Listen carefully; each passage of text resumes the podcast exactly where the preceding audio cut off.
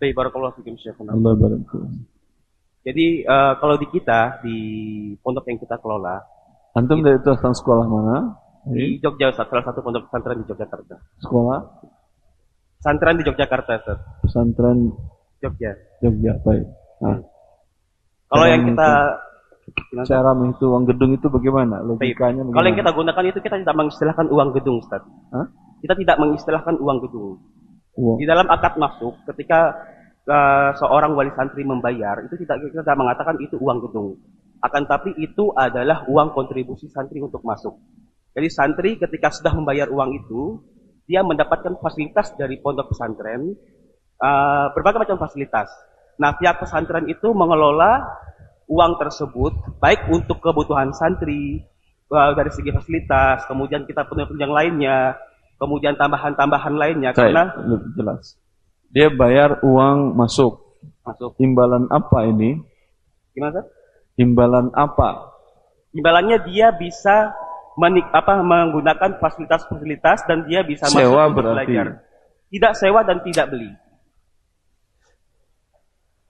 Saya bisa menggunakan mobil Anda. Saya bayar. Hah? Itu apa nama akadnya? Sewa. Sewa. Tapi sini kita ada sewa, Sir. Kalau sewa harus jelas. Hah? Ah, kita tidak, Sir. Kita seperti jasa gitu, Ustaz. Ketika dia masuk ke kita, dia mendapatkan fasilitas yang ada di dalam Sebentar, di sekolah Anda tidak ada uang gedung. tidak ada uang gedung. Uang pembangunan juga tidak ada. Kita mengatakan itu uang muka. Uang muka nanti tidak Uang dia tidak, muka. Ya, tidak Uang merinci muka itu adalah uang sebentar, gedung dan lain-lain. Ini setelah anak lulus ada uang muka. Ya, setelah anak masuk masuk ke pesantren, ketika dia masuk dia harus membayar uang muka. Ah, baik. Besarannya berapa? Gimana, Ustaz? Besarannya berapa? Besarannya antara 10 ke atas, Ustaz. 10 juta. 10 juta ke atas. Ah, imbalan apa ini? Yang ia dapatkan. Yang ia dapatkan ia bisa masuk ke pesantren, belajar di situ, Bisa masuk, bisa, bisa masuk. masuk pesantren, ikut belajar. Kalau orang tua masuk kena juga 10 juta. Makanya tadi ada maka tadi ada koitnya, Ustaz. Koitnya bisa belajar di situ. Bisa berarti ada jasa belajar. Jasa belajar, kemudian dia bisa menikmati Se- Itu 10 juta ini selama satu tahun. selama dia di situ, Ustaz. Ah, Uang bulanan ada lagi. Uang bulanan itu untuk penunjang makan dan lain-lain. Makan dan guru, Ustaz. Makan dan uang belajar mengajar juga di situ. Iya. Tadi kan ada 10 juta. 10 juta itu dia masuk istilahnya dia tiket untuk masuk ke dalam itu. Baik. Anda tiket. Anda tiket masuk pesawat. Di dalam bayar lagi. Enggak, Ustaz. Nanti Untuk duduk dapat kursi bayar lagi. ya karena dia ada SPP, Ustaz. Ada kontribusi apa setiap bulannya. Karena itu itu untuk memenuhi makan dan lain sebagainya. Uang yang masuk itu masuk ke Sebentar. yayasan. Bentar, ini satu persatu. Ya, taib. Makanya anak katakan, ini yang 10 juta imbalan masuk. Masuk Berarti sewa sewa gedung gratis. Sewa gedung gratis. Sewa sekolah gratis. Sewa gerolah kita katakan gratis. Biaya pendidikan gratis sudah. Biaya pendidikan nanti hitungnya per bulan. SPP. Berarti di luar 10 juta tadi. Di luar 10 juta tadi. Ini Tidak, beda dengan jasa sewa. pendidikan beda. Ini berarti jasa gedung kan bukan? jasa, dia asrama. masuk Ustaz. Jasa dia masuk, dia bisa menikmati gedung, kemudian dia ketika ada fasilitas lain, fasilitas lab segala macam dia bisa Sebentar. menikmati. Yang 10 juta ini uang bulanan kan ada lagi uang pendidikan. Ya. Uang makan segala macam itu Hmm, jelas imbalannya. ya. Cuman yang imbal 10 juta ini apa? Uang 10 juta ini dia masuk kontribusi dia untuk masuk ke situ. Jelas. Gini Ustaz, misalkan gini ya Ustaz ya. Misalkan gini kita kita gini.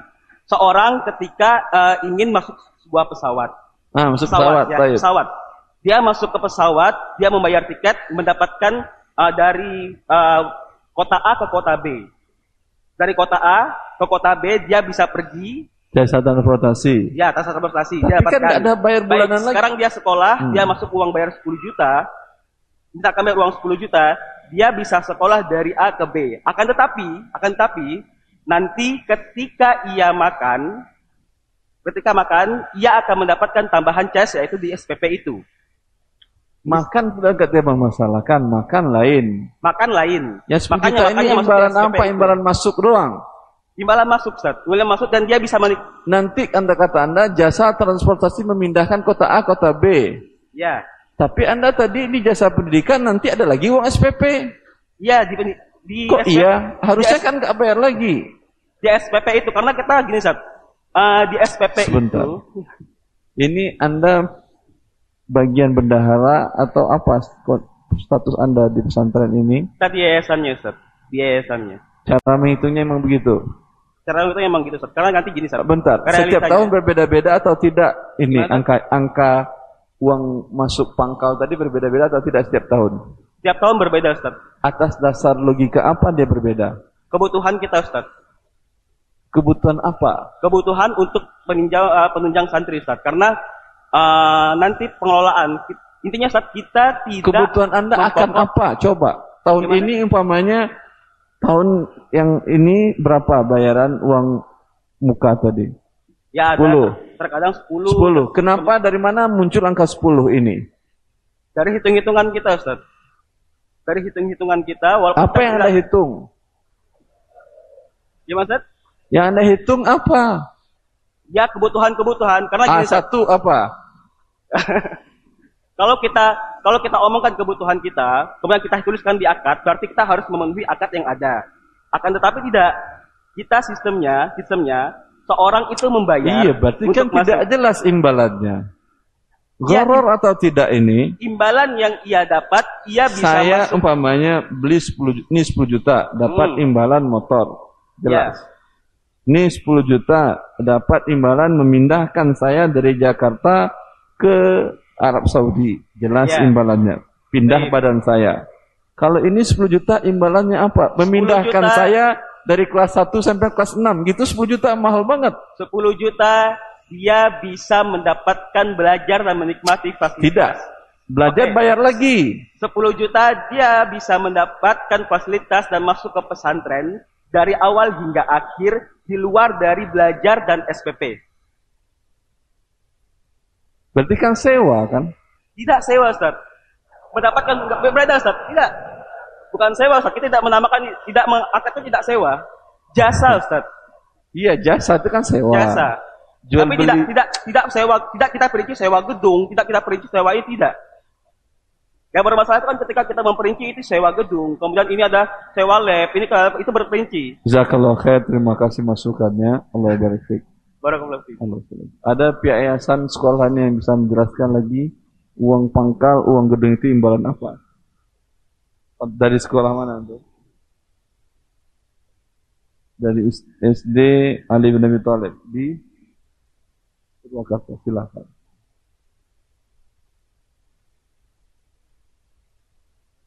Assalamualaikum warahmatullahi wabarakatuh. Warahmatullahi wabarakatuh. Pak Dr. Erwandi, yang saya hormati, saya ingin bertanya.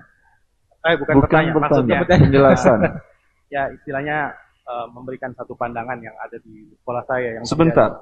Karena ketentuan uang muka segala macam itu ada undang-undang aturan perda atau yang mengatur tidak ada kan ya? Tidak ada. Karena tidak ada yang mengatur, maka penting kita bicarakan. Karena kalau ada yang mengatur sudah selesai urusannya. Kalau tidak penting kita bicarakan halal atau tidak imbalan ini Anda ambil. Sehingga seperti yang tadi, kalau bisa sekolah gratis, alhamdulillah. Tapi siapa yang nanggung biayanya? Baik. Jadi gini, Ustaz, eh, apa namanya? Misalkan satu yayasan membangun sekolah, Ustaz. Membangun. Membangun sekolah, bukan sewa. Kalau terjadi di kasusnya di sekolah Ketika itu dikenakan santri mahasiswa siswa barunya uang bangunan. Baik. Cara menghitungnya bagaimana? Cara menghitungnya mungkin seperti ini, Ustaz. Jadi Harga bangunan 10 M. Berapa per siswa dikenakan? eh, saya ambil gambarannya sesuai dengan yang saya catat ya, Ustaz. Ya. Jadi total pembangunannya misalkan satu yayasan itu 400 juta Ustaz ya. Ah, Ah, ah, untuk membangun misalkan dua gedung Ustaz. dua gedung. Maksudnya dua tingkat gedung gitu. Ini gambaran saja. Kemudian apabila dia Gedung ini buat siapa? Buat anak yang baru atau buat semuanya? enggak ini untuk seluruhnya. Lalu kenapa anak baru dikenakan uang gedung, yang lain tidak kena uang gedung? Sebentar saya Ya, inikan sebentar, Jadi- teruskan. Ah, jadi tolak ukurnya tadi kan Ustadz juga jelaskan bahwa ada kezoliman-kezoliman dari dari transaksi tersebut gitu ya. Misalkan si orang tua membayar uh, uang infak bangunan gitu ya, Ya. setiap tahunnya misalkan. Nah kemudian apabila uh, pembayarannya itu dicukupkan sampai gedung itu selesai, misalkan dari nominal 400 juta itu top di situ, tidak ada Berarti tahun depan mungkin tidak ada lagi uang gedung. gimana? Ketika tidak ada pembangunan berarti tidak ada uang gedung. Nah, seperti itu. Memang real seperti itu. Ya kalau misalkan seperti itu teknisnya gitu Ustadz. Apanya? Kalau teknisnya seperti itu bagaimana? Alhamdulillah betul. Nah, Tetapi kenapa- itu Ustadz ya. Ya, tetapi kenapa hanya pas ketika Anda gedung yang ini dikenakan uang gedung padahal yang menikmati bukan yang ini saja. Iya, nah alasannya itu memungut biaya uang gedung kepada orang tua siswa untuk membangun sekolah yang pertama, Iya. yang kedua untuk perawatan gedung, Ustaz. Hah? Untuk membangun sekolah, yang kedua untuk perawatan gedung. Perawatan gedung tentu tidak semahal membangun. Perawatan tentu tidak semahal membangun. Iya, betul. Angkatan setelahnya, apakah mereka sebelumnya, apakah mereka bayar uang perawatan? Masih masih eh, membayar gitu ya. Maksud saya dari angkatan pertama sampai angkatan yang Sebentar, kita tadi menjelaskan kalau idealnya gampang. Seperti yang saya usulkan tadi. Anak setiap anak diperkirakan berapa biaya sewa. Semuanya dikenakan, bukan hanya anak baru saja. Kalau begitu kan real, logis cara berhitungnya. Ya atau tidak? Tapi cara berhitung yang ada di, sekolah-sekolah Indonesia kan tidak begitu. Uang gedung, uang pangkal hanya untuk tahun pertama anak baru saja. Makanya kita pertanyakan, ini untuk apa? Kenapa hanya mereka saja yang bayar? Kalau dikatakan, memang gedung sudah penuh semuanya, Pak. Karena anak bapak masuk, kita bikin gedung baru. Ya udah, kami statusnya sewa atau milik. Kalau sewa tentu murah, tidak semahal yang milik. Kan begitu. Cara, makanya saya tanyakan cara menghitungnya sewa atau milik. eh, milik. Milik. Iya. Berarti kalau saya tamat, tetap saya memiliki saham di sekolah itu. Eh, Dapat fee, dividen gitu. kalau sewa Harusnya gimana, iya logikanya iya atau tidak? Saya beli gedung sekian persen saham saya. Hah? Ketika saya tidak tinggal lagi di sana, dipakai oleh orang lain. Saya dapat sewa nggak dividennya? Enggak. Tidak. Iya kan ya? Harusnya dapat. Kenapa tidak zalim sekolah berarti? Karena tidak ada akad dari sekolah ketika tamat bahwa kepemilikan saham Anda di gedung sekolah ditentukan apakah ingin ditarik, ingin dihibahkan atau ingin diapakan. Atau ingin dijual sahamnya. Baiknya seperti apa, Ustaz? Baiknya seperti yang saya katakan tadi. Ketika tidak ada uang-uang gedung, uang muka tidak ada. Yang jelas masuk setahun seki- sekian biayanya. Termasuklah di sana hitungan sewa gedung, kebutuhan sekolah berapa. Pemanya jasa guru, nyewa guru sekian. Kebutuhan nyewa gedung sekian. Karena kalau untuk membangun tentu berbeda Maksudnya kita juga angkanya. Terlalu berat bagi mereka. kita juga saat dituntut oleh orang tua wali untuk transparansi. Jadi di brosur itu kita kan ada eh, misalkan biaya praktikum, kemudian biaya infak pem- infak bangunan, infak bulanan dan yang lainnya itu kita dituntut transparansi oleh orang tua. Nah maka dari itu kita juga nggak bisa menjalankan satu eh, apa transaksi eh, apa namanya untuk paket masuk ke SDIT atau ke instansi sekolah Ya tidak jelas tertransparansi. kalau per paket nih setahun anak-anak sekolah di sini seperti yang di Arab Saudi tadi 5 juta. Jelas oh nggak mampu saya bayar sekalian. Boleh nyicil?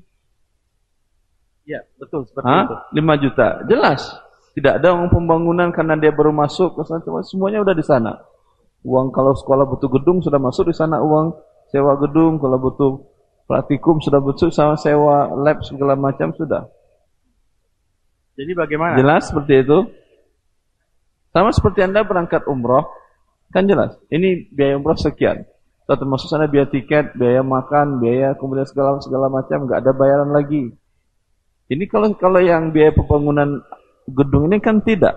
Ini baru uang gedung, sudah keluar angka 10 juta, nanti ada lagi uang yang selainnya. Kalau di saya nggak begitu, Ustaz. Jadi kalau di saya, misalkan, Ya yang saya tadi nggak saya pertanyakan, saya pernah kita bahas kan baru uang gedung. Nah memang sebaiknya tidak ada uang gedung-gedungan langsung. Sehingga bebas anak itu mau tahun depan dia ingin ke sekolah lain, dia nggak rugi. Ya atau tidak? Dilihat, mungkin bukan karena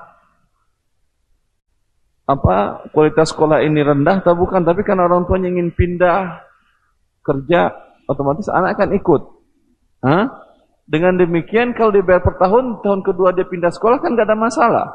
Tapi anda kenakan uang gedung, nggak berani dia pindah.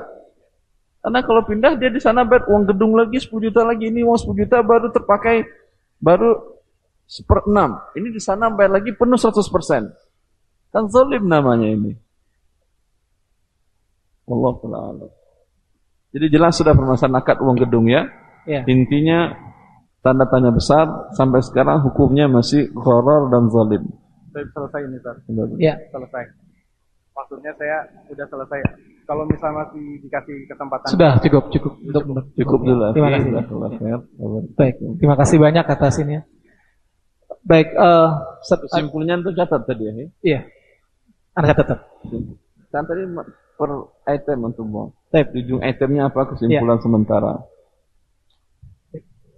Tapi Ustaz ada satu pertanyaan Ustaz yang eh mau ditanyakan oleh teman kita dari Satibi Ustaz. Dari Satibi. Ya. Apa? Irham, Ustaz Irham mau silakan menanyakan tadi. Betul Ustaz. Mesti ke uang gedung. Iya, iya Ustaz. Eh, yang disampaikan bentuknya seperti ini Ustaz. Apa enggak paham saya. Oh iya. Mungkin langsung aja, nggak apa-apa. Nah, Assalamualaikum warahmatullahi wabarakatuh. Assalamualaikum warahmatullahi wabarakatuh. Masih berkaitan dengan uang gedung, Ustaz, uang pangkal. Ah. Jadi eh, kalau pembahasan terkait dengan uang gedung mungkin memang berbeda-beda macamnya, Ustaz. Tapi yang kami Beda-beda tanya- mazhabnya gitu. Enggak, macam-macam terkait dengan rinciannya, Hmm. Ustaz. Kami ingin bawakan data kepada Ustaz sebelumnya. Paham saya. Bacain aja, itu uang gedung imbalan apa, Saya? Terkait muncul misalnya- angka sekian. Uang gedung di sekolah antum berapa? Uang masuk sekolah begitu, Ustaz. Uang masuk sekolah misalnya 4 juta. Imbalan Kemudian- apa ini 4 juta? Ada rinciannya. Ah, satu. Nomor satu wakaf gedung, Apa? wakaf wakaf gedung, Ada wakaf berarti. wakaf Tapi gedung kalau dia nggak mau bayar wakaf, orang tuanya bisa nanya sekolah. tidak bisa masuk begitu, Ustaz.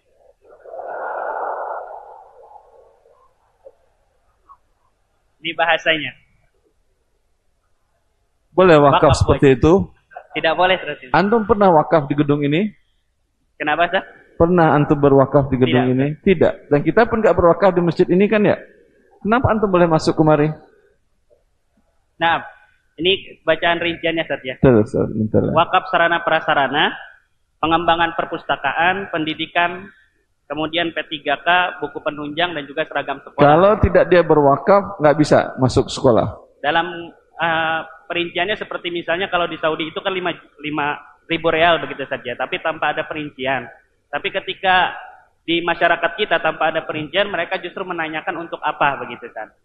Nah, eh, dalam pembahasannya rincian tersebut Ini uang SPP tahunan ada lagi, bulanan ada lagi Iya, kan ada ya? lagi begitu. Ketika uang masuk Kemudian awal, uang-uang yang lain juga masih ada kan? Ini kan baru masuk doang, seperti masuk tiket saja. masuk. betul. Hmm. Dengan Tapi pakai wakaf. Naam, ah, yang kami bicarakan kan terkait dengan akad tulisan wakaf begitu Ustaz. Kalau misalnya mau dikatakan uang gedung, sebenarnya itu akadnya apa? Apakah wakaf, Baik. sewa atau jual beli? Kalau kalau wakaf dia kan adalah akad hibah. Bolehkah i- hibah bersifat memaksa? Tidak boleh. Tidak boleh. Lalu kenapa anda buat? Ini hanya terkait dengan ini Ustaz. Ah, Apa yang dikatakan nantinya kalau Solusinya bagaimana begitu? Seperti tadi yang anda katakan. Sewa gedung jelas alasannya. Terus sekolah tadi membangun pakai uang yayasan Ustaz. Yayasan dapat dari mana uangnya? Masyarakat kan ya sumbangan wakaf kan ya. Kan sudah ada orang yang berwakaf yang lain. Kenapa orang tua ini diwakaf, diwajibkan berwakaf juga lagi? Nah, kalau tadi bicaranya adalah kita ungkapkan kan orang tua itu hanya terima brosur saja. Ada rincian biaya. Masalahnya orang tua itu dalam keadaan terpaksa. Orang terpaksa apa pun dia lakukan. Gelap mata dia daripadanya anak yang tidak ada sekolah atau sekolah tapi kena bid'ah, mending dia sekolah yang sunnah, nggak ada bid'ahnya, nggak ada syiriknya, ya walaupun akadnya ada wakaf yang tidak jelas atau uang gedung yang tidak jelas akadnya, dia akan tetap bayar. Dan dia tidak berdosa, tetapi dia terpaksa. Berarti dia terzolimi. Orang yang terzolimi doanya antara Allah mustajab. Kalau assalamualaikum ya. Baik. Maka doalah yang baik-baik untuk sekolah tadi. Ya Allah, limpahkanlah rahmat untuk sekolah ini sehingga tidak ada lagi uang gedung gitu. Mustajab doanya insya Allah. Baik. Ya, cukup ya. Terima kasih. Baik, mungkin eh, pembahasan tentang sub, pembahasan kita tentang uang gedung kita cukupkan sekian. Solusinya yang disampaikan oleh Ustadz, Ustadz mohon dikoreksi Ustadz jika salah. Ya pertama bahwasannya pembayaran di awal dilakukan secara keseluruhan sekian, tanpa ada pembayaran gedung. Dan yang kedua, Tetap sampai sekarang status uang muka, uang pangkal tadi masih seperti yang awal. Belum ada perubahan hukum menurut saya. Uang zolim dan gharar. Baik. Solusinya bagaimana? Seperti tadi. Dijelaskan umpamanya kalau memang gedung wakaf berarti sekarang butuh hanya maintenance-nya. Hah? Karena kalau wakaf boleh uang pembangunan tadi diambil oleh sekolah dan digunakan oleh untuk sekolah. Itu milik Allah. Anda punya masjid ini. Ini kalau diwakafkan berarti milik Allah. Ada orang yang memakai untuk kebutuhan yang syar'i dan dia bayar uang. Boleh Anda gunakan uang itu?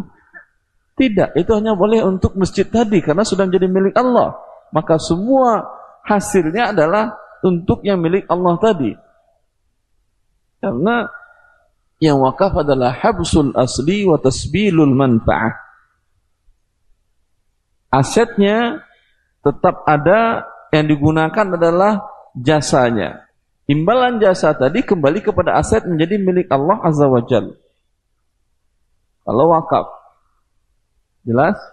Bukan milik perorangan, bukan yayasan.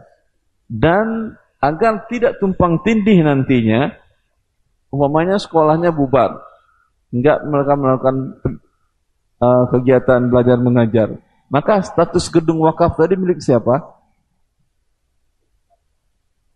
Tidak ada milik Allah ya. Kalau wakaf milik Allah. Tidak bisa dikuasai oleh yayasan A, B, C. Sedangkan kalau aktanya akta yayasan, pendiriannya, berarti milik yayasan. Milik yayasan milik siapa? Pembina. Ya atau tidak? Milik pembina kalau yayasan. Kalau wakaf milik Allah, tidak ada satupun yang berhak mengelolanya kecuali sesuai dengan syariat dan tujuan awal diwakafkan. Wallahu taala alam. baik, eh, kemudian tadi dijelaskan juga solusinya, yaitu jika memang gedung itu disewa maka dilakukan pembayaran setiap tahun dengan perhitungan tiap tahunnya saat lalu dibagikan seluruh siswa, gitu ya. Dili- dibebankan kepada seluruh siswa dan seluruh angkatan seperti itu ya. Tidak jelas. Iya ini Ya. jelas, ini walaupun nggak jelas. Ya. Apabila gedung itu memang menyewa, maka solusinya tadi- Kalau gedung sewa jelas caranya kan ya. Dia sewa umpamanya seperti tadi di 1 M per tahun. ya, Anda santri baru 100 orang. Ada santri lama sekitar 400 orang. Ya, berarti 1 M dibagi 500 Ya. dimasukkan dalam uang tahunan tadi. Ya. Berarti uang yang dibayar sama santri lama, santri baru. Kan ini tidak terjadi. Dalam uang pembangunan tadi, dalam uang gedung tadi yang bayar hanya hanya santri baru saja. Padahal yang menikmati fasilitas semuanya. Ini permasalahannya. Baik, terus. Baik, untuk pembahasan berikutnya, pembahasan kita set masuk dalam pembahasan tentang uh, eh, SPP set, sumbangan pembinaan pendidikan. Sumbangan pembinaan kalau sebagai apa definisinya ya, sumbangan SPP itu sumbangan pembinaan pendidikan itu yang yang yang yang saya tahu ya seperti itu dalam pendidikan. Betul, sumbangan pembinaan pendidikan. Iya. Ini sumbangan. Sumbangan mengikat atau tidak? Intinya sewa atau tidak ini? Fee, ujrah. Akadnya, akadnya apa? Kalau sumbangan berarti ada orang tua bayar sekian ketika dia mampu. Ketika dia tidak mampu, dia bayar sekian. Tidak mampu sama sekali, dia nggak bayar. Itu sumbangan atau tidak? Kewajiban. Berarti bukan SPP, KPP berarti. KPP. Ganti saja ya KPP. Kewajiban. Iuran wajib. Iuran wajib. Ya sama aja iuran wajib itu sama dengan uang sewa. Ya atau tidak? Udah, uang sewa pengelolaan pendidikan gitu kan ya. Ah, gimana nih uang sewanya? Gimana kasusnya? Uh, tentang uang penggunaan uang SPP di bagaimana tahu banyak uh, yang menyampaikan tentang penggunaan uang SPP ini itu kan tadi definisinya sumbangan saja. Lain kalau definisinya bukan SPP. definisinya, istilahnya sumbangan intinya sewa. Hmm, terus ya. Di mana dalam satu akadnya dalam uh, satu lembaga pendidikan itu jika si siswa ini tidak membayar uh, iuran tersebut kan, maka dia tidak ikut, tidak boleh ikut serta dalam ujian. Hal Bukan dalam ujian, belajar pun nggak boleh harusnya. Iya dikeluarin. Baik. Karena dia nggak nyewa. Antum kalau di hotel tinggal nggak nyewa, boleh tidur di hotel? Kan nggak boleh. boleh. Antum naik pesawat nggak bayar uang sewa tiketnya, boleh nih pesawat? Nggak boleh. Jadi sudah terjawab oleh Ustadz, maka um, kalau yang uang SPP ini jelas imbalannya jelas, boleh tidak ada masalah. Boleh berbe boleh berbeda turun naiknya. Tetapi ini juga bagian dari kemaslahatan umum yang hendaknya harus diatur. Karena terkadang sebagian sekolah terlalu tinggi uang SPP-nya ini. Uang sewanya ini. Sebagian pas-pasan uang SPP-nya ini. Dan kualitasnya Allah apakah selamanya yang sewa tinggi itu lebih baik daripada yang sewa yang sewa tidak tinggi? Tidak.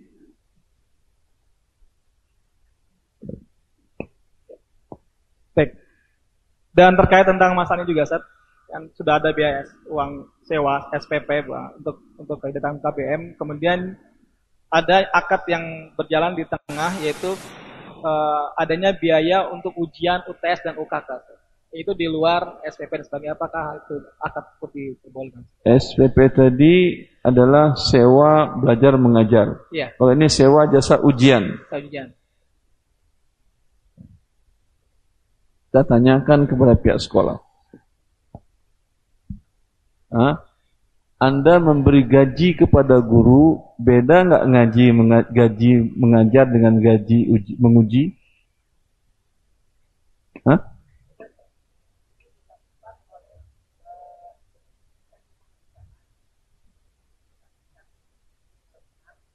Ini ada aturan pemerintahannya ini.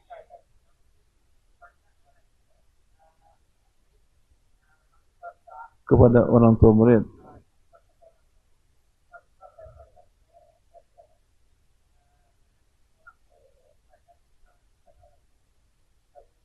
Enggak sebentar. Antara akad antara sekolah dengan uh, apa namanya para orang-orang yang pengelola sekolah seperti guru, kemudian bagian panitia ujian,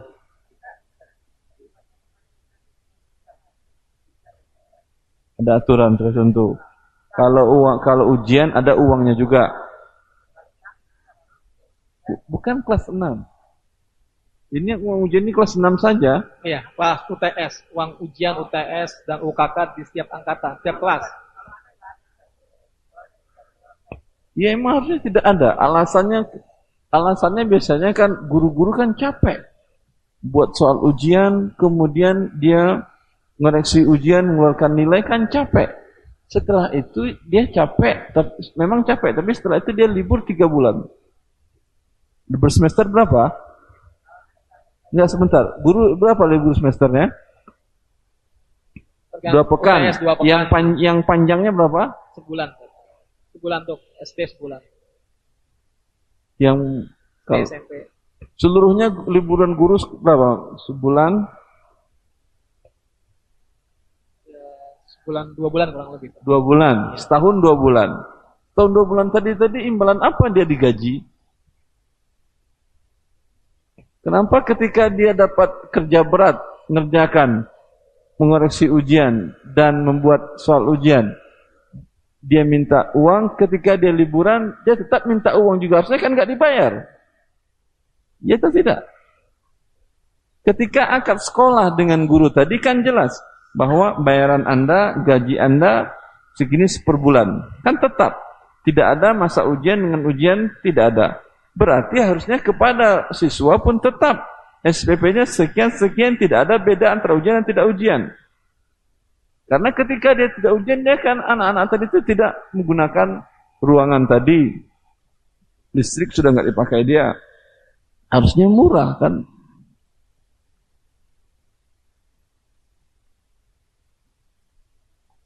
Wallah ta'ala Kembali ke zaman dulu aja lah tuh. Hah?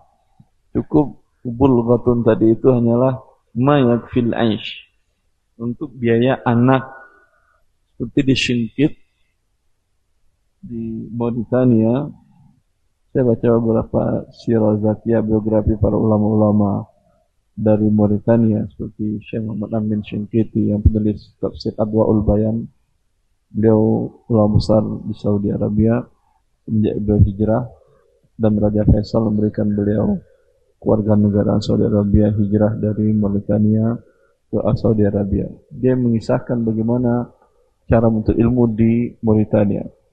Cara menuntut ilmu di Mauritania itu orang tua yang ingin anaknya belajar ilmu syar'i datang ke rumah syekh ke ulama besar di sana. Anaknya tinggal di rumah syekh belajar ada jam belajarnya dengan anak-anak yang lain di rumah syekh. Biaya hidupnya semuanya dicukupi orang tua dengan memberikan seekor unta kepada anaknya. Udah, anaknya tiap hari minum susu unta. Dan gurunya tidak mengambil satu sen pun fee. Jelas? Bagaimana hidup guru-gurunya tadi, para ulama-ulama tadi? Ulama tadi hidup dari Baitul Mal ada gaji dari Baitul Mal. Honor dari Baitul Mal yang ini ada semenjak zaman Umar bin Khattab radhiyallahu anhu. Di masa Umar ada namanya atiyah namanya, negara memberikan atiyah dari Baitul Mal kepada para sahabat Nabi atau para tabi'in yang waktunya habis mengajarkan umat. Sehingga tidak ada imbalan dari setiap orang yang belajar kepada beliau. Beliau sudah hidup cukup hidup cukupi oleh negara hidupnya. Sehingga tidak ada fee dan segala macam. Hanya untuk biaya hidup anak tadi. Berarti tidak ada jasa, jual beli jasa tidak ada. Hmm? Tidak ada jual beli barang antara guru dengan murid.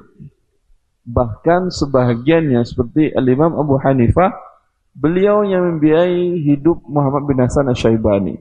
Muhammad bin Hasan Asy-Syaibani seorang murid beliau yang jenius dan pintar dan tekun. Ketika kemudian Muhammad bin Hasan Asy-Syaibani hilang dari majelis beliau, yang Imam Hafiz menanyakan kenapa.